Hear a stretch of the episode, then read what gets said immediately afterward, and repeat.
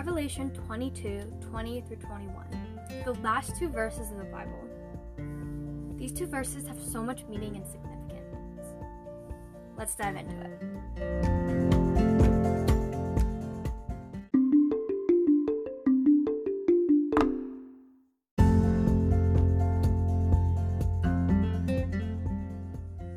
He who testifies to these things says, Yes, I am coming. Amen. Come, Lord Jesus.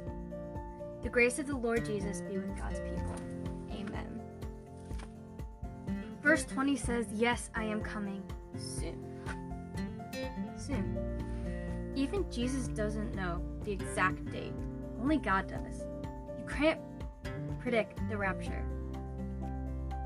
In fact, the Bible says it's going to happen when everybody least suspects it.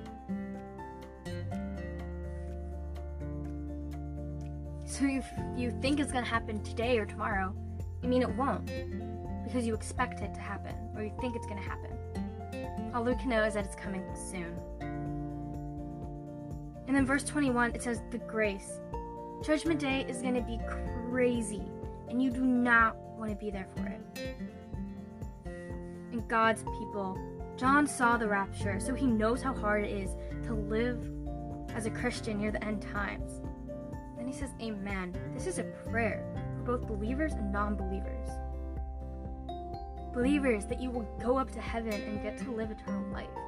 But for the non believers, is that you don't have to go through all this pain and that you would turn to Christ.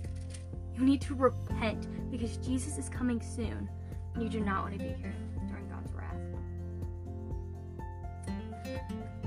This was a shorter Bible study, but it is still very important. Hope you all have a blessed day. Be that rose among the thorns.